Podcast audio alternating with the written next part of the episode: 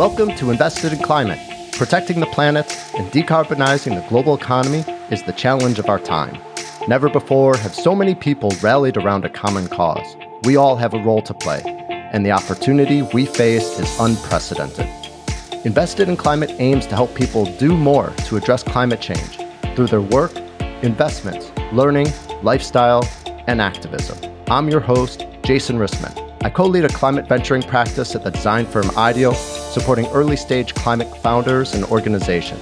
I'm also an investor and startup advisor, and have realized that when it comes to climate action, I'll be a lifelong learner looking for the best ways to have a climate-positive impact. If you like what you hear, give us a good rating on Apple, Spotify, Google, or wherever you found us. Follow us on social, subscribe, and spread the word. Find episodes, sign up for updates, get in touch, and visualize your climate action at invested in climate dot com. Thanks for joining.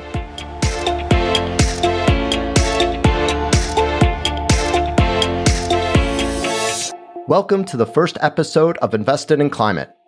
I'm thrilled to kick off by going right to the power and politics that are crucial to decarbonizing our society, creating the new markets, jobs, infrastructure, and rules that we need to address climate change. In the United States today, the vast majority of people want more climate action.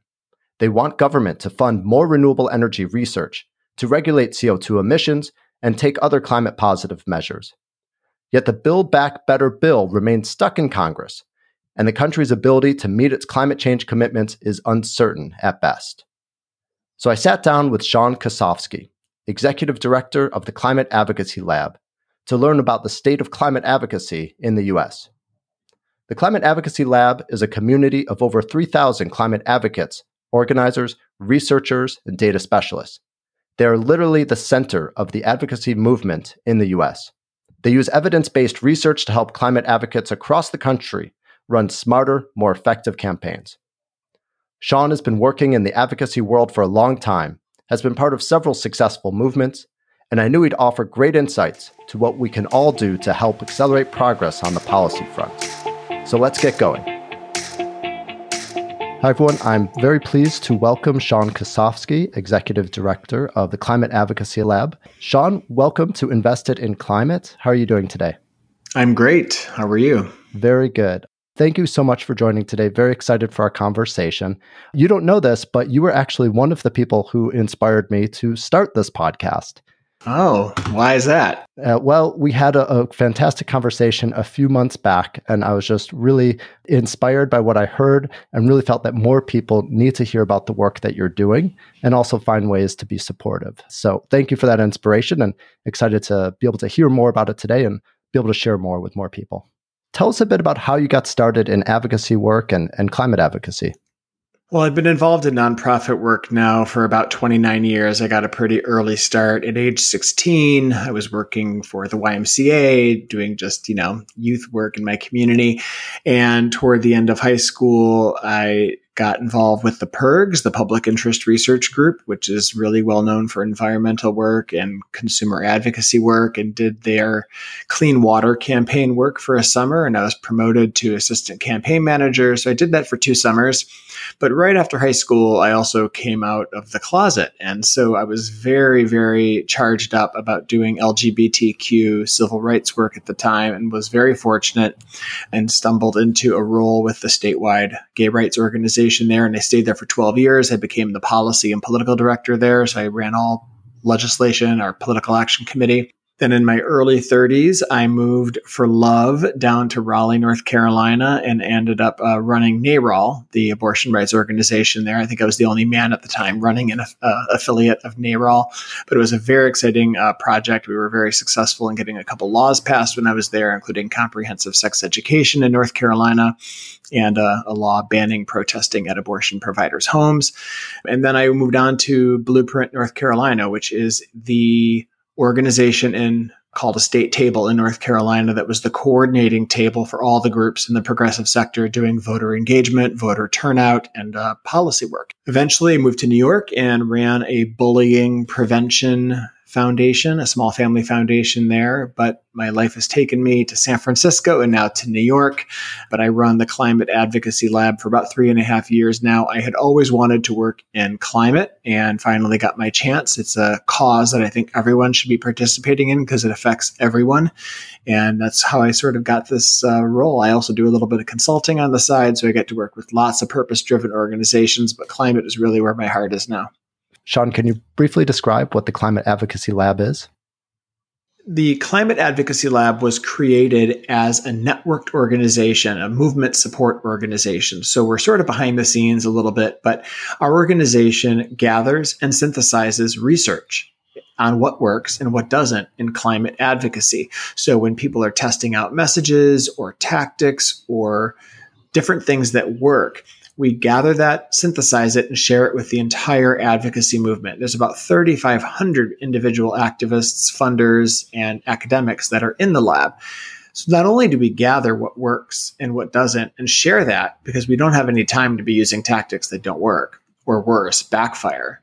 But the other thing we do is make sure that this large network of people in our movement are sharing information with each other, they're connecting with each other, and getting trained up on how to use everything that exists in our database. So it's not good enough to just share information. You need to sometimes activate them with training, webinars, educational content. So that's a lot of what the Climate Advocacy Lab does. We are, I think, the largest network of climate advocates in the U S. fifteen hundred organizations and growing are in our network.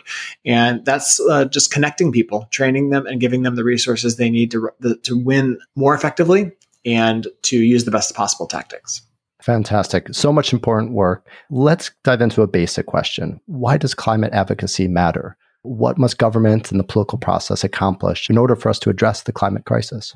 In a way, climate is everything. It's our economy. It's energy. It's how things move from one place to another. It's how every element of our home and our devices and gadgets are powered. Climate has, uh, it sounds like a word that's far away in time or far away in distance, but climate is really about clean energy. It is really about how we power almost everything in our community, and our economy is based on energy. Really, and on so many levels. So I think for everyone, this touches their lives, whether they're realizing that the methane that they're burning in a gas stove in their home is poisoning them, or whether the, the vehicle that they're taking to work every single day is contributing to a bad environment right around them. It has everything to do with packaging. I mean, just there is every part of our lives is touched by climate and clean energy. And when it really became clear to me that this was touching on everything else in our in our economic system, it was something we had to tackle, and I wanted to be in that fight. Great. But why advocacy? Can't we just innovate our way out of this? I think technology is going to play a huge and important role in the realm of solutions and optimism. But I also think that we have the existing technology we need today to solve this problem. What we really need is the political will. Advocacy is the difference, in my mind, between wanting to end hunger and wanting to feed the hungry, right? We need to change things off at the spigot. We actually want to end hunger. We want to end climate change. We need to advocate. We need to pressure decision makers at the corporate level and the government level to do something, because we elect our leaders to see these patterns and, and changes ahead and act, because average individual people cannot change energy policy in this country. We can do individual changes, but we need our political and economic leaders to make the tough decisions. And that's where advocacy comes in, is applying pressure. And that's what I want to do. Very good. Thanks so much. And well, how's it going? How would you describe the state of climate advocacy, particularly in the U S today? After many years of climate activists and advocates expressing alarm and just urgency around this problem, we finally, in the past four or five years, have started to see a huge tipping point.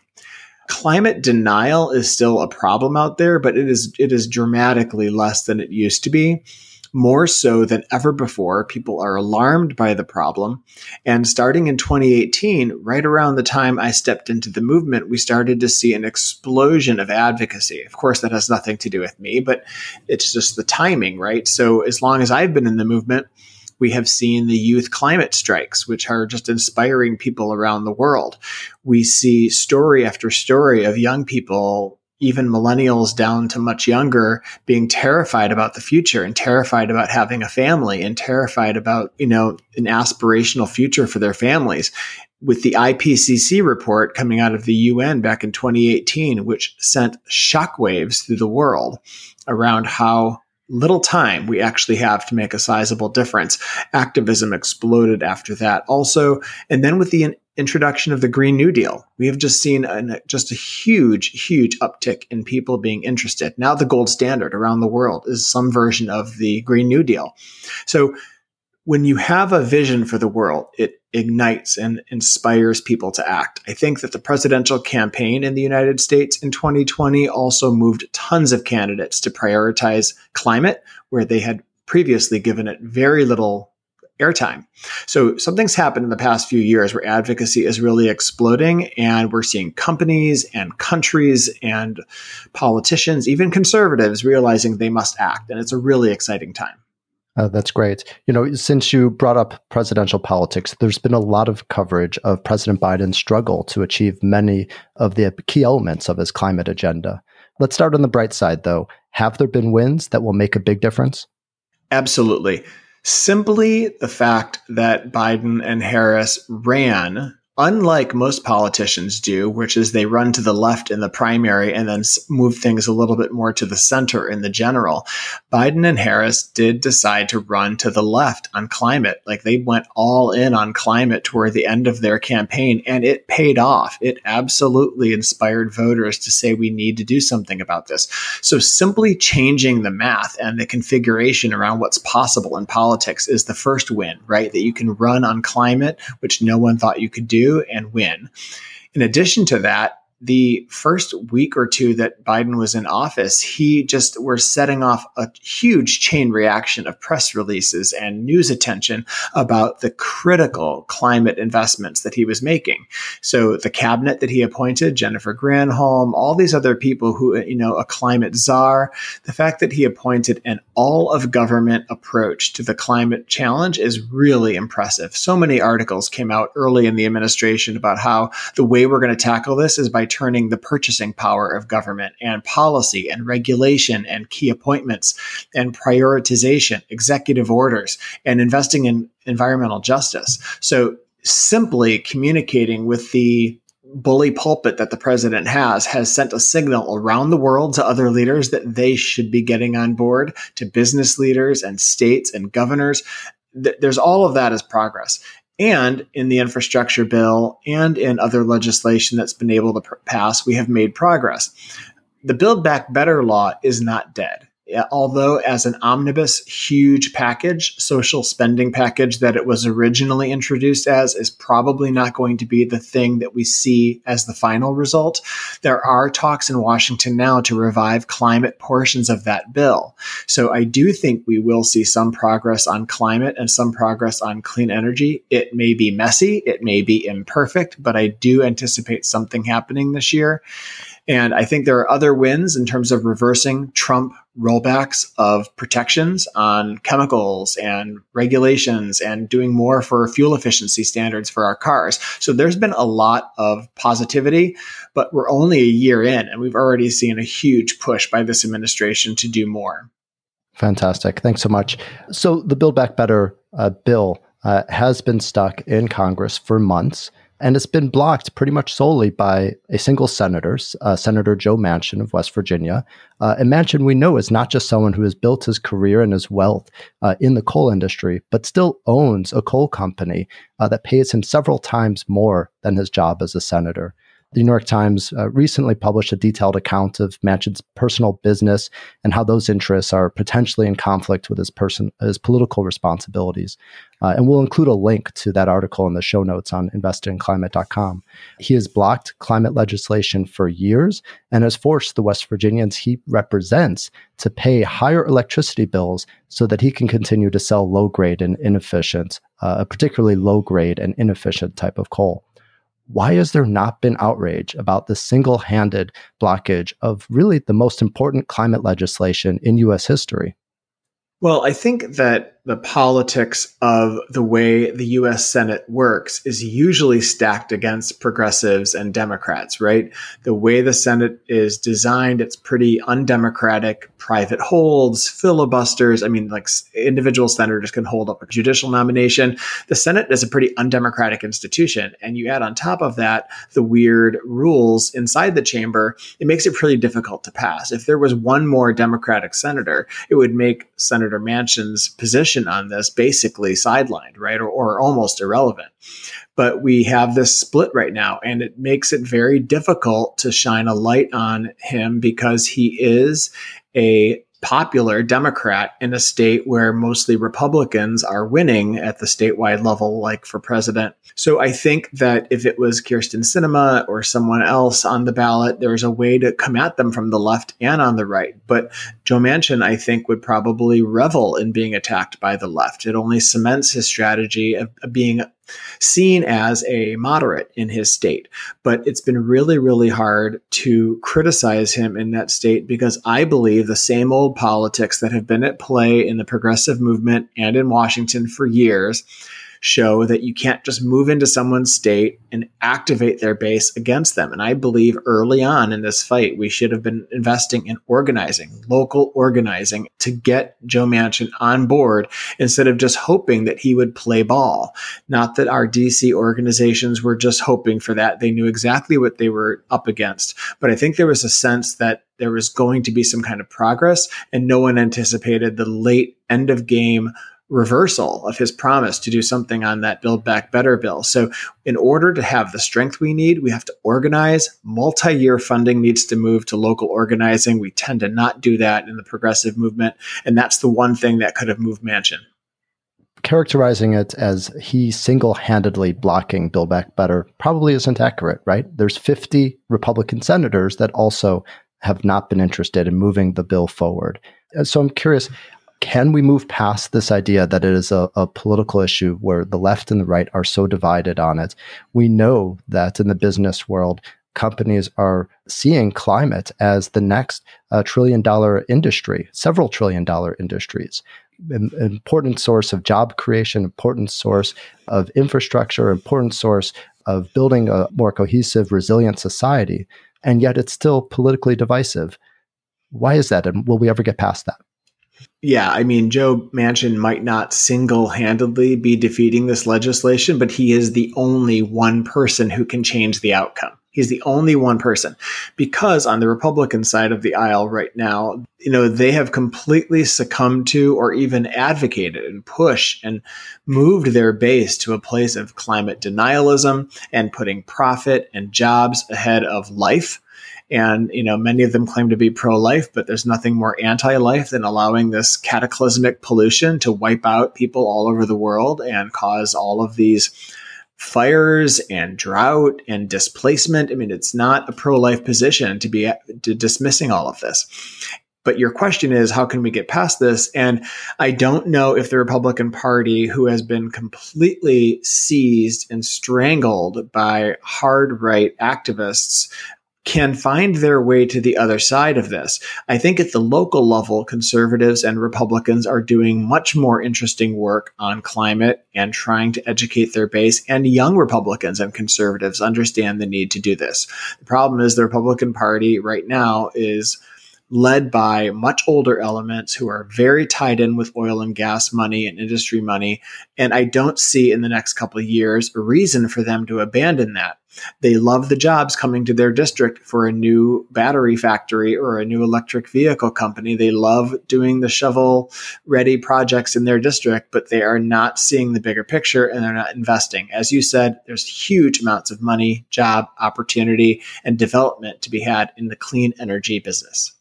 One of Biden's aspirations was also that investment in infrastructure and decarbonization would be equitable.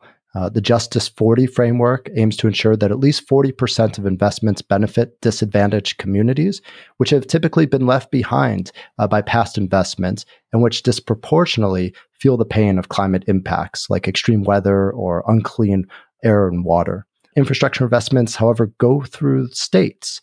So I'm curious if climate justice, uh, this is uh, addressing intersectional issues of climate and inequality, is something that you're working on and, and hopeful about.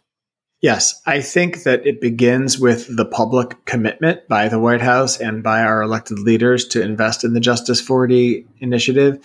And I think that we still are going to need climate organizers, activists, and experts to be applying pressure to the administration to hold them accountable to their promises. I've never seen as large a push and successful momentum by environmental justice organizations as I have in the past three to four years. It is completely changing the calculus and the math in the climate community. We are seeing organizations and funders fall all over themselves to get in line now. It's not enough. I'm not saying that there's adequate resources, but people are falling all over themselves to say, now is the time to do what we hadn't done before, which is invest in environmental justice and frontline organizations. The White House, I think, is taking it seriously, but they still have a ways to go to honor their pledge. So we do need activism, advocacy, you know, people pressuring the administration to keep to that. But I'm hopeful that the framework that the White House laid out gives a signal to everyone about what is a priority. Coming out of last fall, the COP twenty-six discussions in Glasgow, climate was absolutely on the top of uh, all media feeds, everyone's radar. It really felt like this is an unprecedented, historic moment of galvanizing movement, uh, attention, resources. And then suddenly, Russia invades Ukraine. Our attention shifts. And there are uh, really important conversations being had about how really the world order is shifting as a result. But I'm curious, how does the invasion impact climate advocacy and, and the moment that we're in for climate? All signs point to the fact that the invasion of Ukraine by Russia should be accelerating energy independence and clean energy, you know, moving to that clean energy. But what we're actually seeing is that the world wasn't prepared for a potential turnoff of gas and oil and other fossil fuel resources from Russia or in that pipeline sort of movement from east to west. So what we're seeing is instead of people moving more rapidly to clean energy, which can't just happen on a dime, we're seeing people very worried about their elections, including the Democrats here in the United States, worried about losing seats in Congress or losing, you know, popularity and wanting to make sure that people aren't paying more at the pump. So they're willing to invest very quickly in more natural gas, more fossil fuel, tapping the natural national reserves of, of fuel. And it's really disheartening to see how politicians in Washington are falling all over themselves right now to try to make sure that fossil fuels are cheap for people. I understand the calculus. I understand it practically, but you'd think what happened in Ukraine would actually speed this up. But there are many conversations around the country about how we need clean energy because of this exact issue. We should be able to take on tyrants around the world and not have to suffer at home when we actually take that moral position. Around Europe, they are acting, I think, faster than we are around making sure that the investments around clean energy move even more quickly because of this situation. But I think in the United States, we're in a very tough spot. Let's switch from the global level to more local. You mentioned uh, the importance of local organizing, uh, and I know that many of the organizations you work with and advise operate at a local level. How important are local politics to addressing climate change, and how is that advocacy faring relative to the national stage? I have always believed in every movement for social or environmental justice, the local is key. It's always local. We will always need people in the state legislatures and in D C, you know, lobbying and electing our friends and unelecting our enemies and, you know, all of these different strategies that are taken on in the C three and C four world or the PAC world. But really, the change happens from political leaders and in communities by local people. The litigants for every lawsuit are local. The wins that you have at a refinery or shutting down a pipeline are local. So many of the optimistic wins or stories and case studies of things that are impacting people's lives are happening at the local level. So because people are very invested in where they live, we need local activism, we need local advocacy. But for some reason, we haven't been able to put those long-term investments into place. Foundations tend to think in a one or two-year cycle, if you're lucky, and they don't want to think about ten-year investments in grassroots organizing, which really builds up local leadership, storytelling, and impact. And what's one of the things we need to change is making sure that local organizing is funded. So yes, I think that there's always a need for state and national work and corporate work. All the things are needed. But I do believe local organizing is ultimately the key to folks like Manchin and Kyrsten Sinema. When they see people acting locally in their district, they get scared that they can mobilize larger numbers. And that's why we need more organizing. Climate isn't the first advocacy movement you've supported. You mentioned several others. And I'm curious, what are some things that climate can learn from other movements that, that you've seen? Well, I don't want to sound like I have some sort of master, you know, knowledge about other sectors, or that climate, all the work that's gone into getting us where we are now on climate has not been appreciated. But I do think each movement can learn from other movements. I think the environmental movement can sometimes be a little insular, thinking that they're different than other movements. And it only takes looking at the marriage equality movement, at the minimum wage movement, at so many other causes where we've made progress over time to look at these lessons. I'm a big believer that every single social movement that has made any progress since the sixties has been focused on individual people telling their stories. Individual people are at the center of the story, whether it's stem cell research, gay marriage, all sorts of different issues. But in the climate movement, we've made it about things that are far away in time and far away in, in location. Polar bears, Arctic ice, parts per million, degree temperature change. Uh, what's the temperature? What's the world going to look like in twenty fifty or two thousand one hundred? And that is just not practical for everyday lives.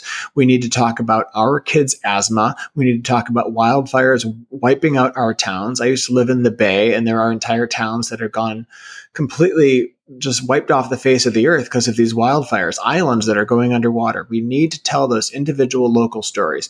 Any movement that centers things that are really far away in time or really far away in place are not going to be as successful. So I think that one of the things we've learned from other social movements is the personal is political, from AIDS activism through ACT UP and other movements. I also think in the abortion rights movement, which I was a part of for a while, I think that we have sometimes forgotten that the uh, it's not just about choice and rights. It is about forcing women into motherhood against their will. And it is about, like, you know, the quality of life for these women. And I think that sometimes we have left men out of the conversation as if we're only engaging women in the abortion rights fight. And we need to engage all of these different men out there who have votes and dollars and care. And so I think we need to look at different movements, understand the uniqueness of climate and the far-reaching nature of it, but we need to engage more people in advocacy because it is actually in their direct financial interests and close to home interests. They want better lives. They want lower costs for energy. This is the reason why people should be getting involved in the climate movement now. What are some of the key challenges that are keeping you awake at night? I think the single biggest thing that worries me is time is against us, right? We have to do big, giant things fast. I did see a recent news story that said that the ability to turn off fossil fuel emissions can actually cause the environment, the atmosphere, to get better much, much faster than we thought. So the faster we can stop pumping fossil fuels into the air, we could actually see very rapid change in, in, in, in a good way. But it does worry me that we're not moving fast enough to implement these changes. The second thing I'm really worried about is disinformation. Disinformation has become one of the leading ways to turn people against positive change. That is not just misinformation, spreading things that are wrong, but disinformation, actively trying to dissuade, actively trying to distract and confuse or lie about things like climate change and human-caused climate change. But disinformation as a tactic to actually confuse and make people sit at home and spread bad information on purpose, paid programs that exist out there, have me very, very worried about our democracy. We've seen in the past few years that spreading disinformation can absolutely have an effect on the populace. People who believe the big lie about the last election, or that vaccines aren't good, or that climate change isn't happening or that we have a flat earth. These things are dangerous. They're really, really dangerous to progress. And I'm I'm surprised at how far those things reach. So disinformation and the speed at which we're moving are the two things that keep me up at night. You mentioned earlier that climate is something you think all people should care about and be involved in. What should listeners be doing? What, what are, say, the top three, five tangible, specific ways for people to make a difference in supporting climate advocacy? I think the most important thing that people can do about climate change is free and it is easy, and that is talk about it all the time. For some reason, people feel like this is controversial. And if I talk about climate change, people will tune me out, or they'll think I'm a liberal, or they'll think that I'm turning the conversation political. It isn't. It's a deeply personal thing. And we know from research that the more we talk about climate change, the more we create room for other people to talk about change. And this spiral effect starts to happen where it's no longer a taboo topic. And it's actually something that you can talk about at the dinner table or at church or in the supermarket. But using the weather or using some kind of thing happening in the world as an excuse, Ukraine, whatever, to talk about climate change. So that is the most important thing. It sounds like that's a silly thing, but there is research. There is absolutely research to show that simply talking about it a ton more impacts the staffers for lawmakers and lawmakers because they think no one's talking about this at all. That's the first thing. The second thing people can do is join a climate or clean energy organization today. Don't just make a donation. Join. So that might mean giving a small gift. It might mean volunteering, like really participate. Any climate or clean energy organization that you get involved with is going to have a series of actions, things they want you to do, people they want you to contact, letters to write, actions to show up for. But you can only really do that if you're attached to some kind of movement or organization. You can create your own thing for sure, but that's harder. So I would say get involved and donate to some organization. Those are the two most important things. Well, let's double click on both of those. In terms of talking about climate, you bring up climate, climate change at a cocktail party or at dinner. You might have just depressed everyone or scared them or just brought up something deeply uncomfortable. Any tips or resources for people that are looking to create helpful, productive conversations about climate? People should be worried about climate change, but it doesn't mean that's how your conversation has to revolve, right? You can talk about climate change in the sense that there is an aspirational future ahead of us and there is an opportunity. The Biden White House has been talking about climate change as opportunity, tons of new jobs. There are so many buildings that need to be retrofitted, cars that need to be changed out, and you know, solar panels that need to be installed. There's so much opportunity for us to create a better world. Only things things can only get better if we act on this. So there is a way to talk about climate change that isn't a downer. Instead, it's a way to say, you know what? I really want a better future for my kids. I want energy costs to come down. I want better air. I want conservation. And all of that's possible by actually talking to our neighbors about these changes, voting accordingly. But there is a way to fill people with optimism instead of just gloom and doom. Gloom and doom doesn't really work that well. So I'd encourage folks to really focus on what's possible instead of like what doom lies ahead. And in terms of finding organizations to join, any tips or resources of where people should look? There are so many organizations out there that you can work with, and I would strongly encourage folks to get involved in ones that work locally. So if you're a young person, you might want to get involved with uh, Fridays for the Future, which is the Greta Thunberg, you know, organization, which is doing actions. You might want to get involved with Sunrise. If you want to get involved locally, Sierra Club does lots of work around the country, or three fifty. There are many organizations, and if you're in an area with environmental justice communities, whether it's Detroit or Flint, or I'm from Detroit, so I love talking about Michigan, or in, uh, you know, the Gulf. There are communities all over the country that have environmental justice organizations that could use your help. So there are many organizations. If you are interested and eager to learn how you can get involved locally, contact me, contact the lab. We can tell you about what organizations exist in all fifty states and territories and tell you where you can get active. Great. Thanks, Sean. We will include uh, links to those organizations you mentioned in the show notes. And specifically for the Climate Advocacy Lab, are there ways that listeners can be helpful? the most important thing for folks to support the Climate Advocacy Lab is to just get involved with one of our member organizations. The way we're sort of structured is not to take individual donations from the movement. We mostly work with large funders. But what we really want are people being activated, showing up, writing letters, doing all that. So the most important thing you can do for the lab or the climate movement in this country is to find an organization and get involved and commit to it and spread the word. Tell everyone. Everyone on your social media accounts, on email, just shout from the rooftops for people to get involved in this struggle, because we can win, and you want to be on the winning side when we do. Fantastic. Sean, this podcast, Invested in Climate, is really focused on five categories of action that people can be uh, using to make a difference on climate: work, investments, learning, lifestyle, and activism. You've talked about uh, the work that you're doing on the activism side, and I know that that keeps you quite busy. Is there anything else that you're doing in your lifestyle to try to make a difference on climate? Absolutely. I think for me in my life, I have dramatically reduced how much beef I eat. I have also changed. I mostly walk everywhere. I'm fortunate enough to live in New York City, so I haven't owned a car since twenty fourteen. I take mass transit wherever I can. I walk wherever I can. I organize my life and my day so I can possibly walk uh, somewhere or take mass transit. I try to do all those things. I definitely make contributions wherever I can. I try to reduce the amount of wasted plastics that I, that come into my life. There's all these little things that I can do, but mostly if there's time for an upgrade and an appliance, I try to push for the better option. There's all these little things you can do all the time. For real change to happen, we need to have policy change to just really make it easier for people to make these financial decisions. Uh, but yes, that those are some of the things I do. Finally, what are you doing to stay inspired and energized, especially with so much on your shoulders? I think that I consume tons of information about positive things that are happening in the movement.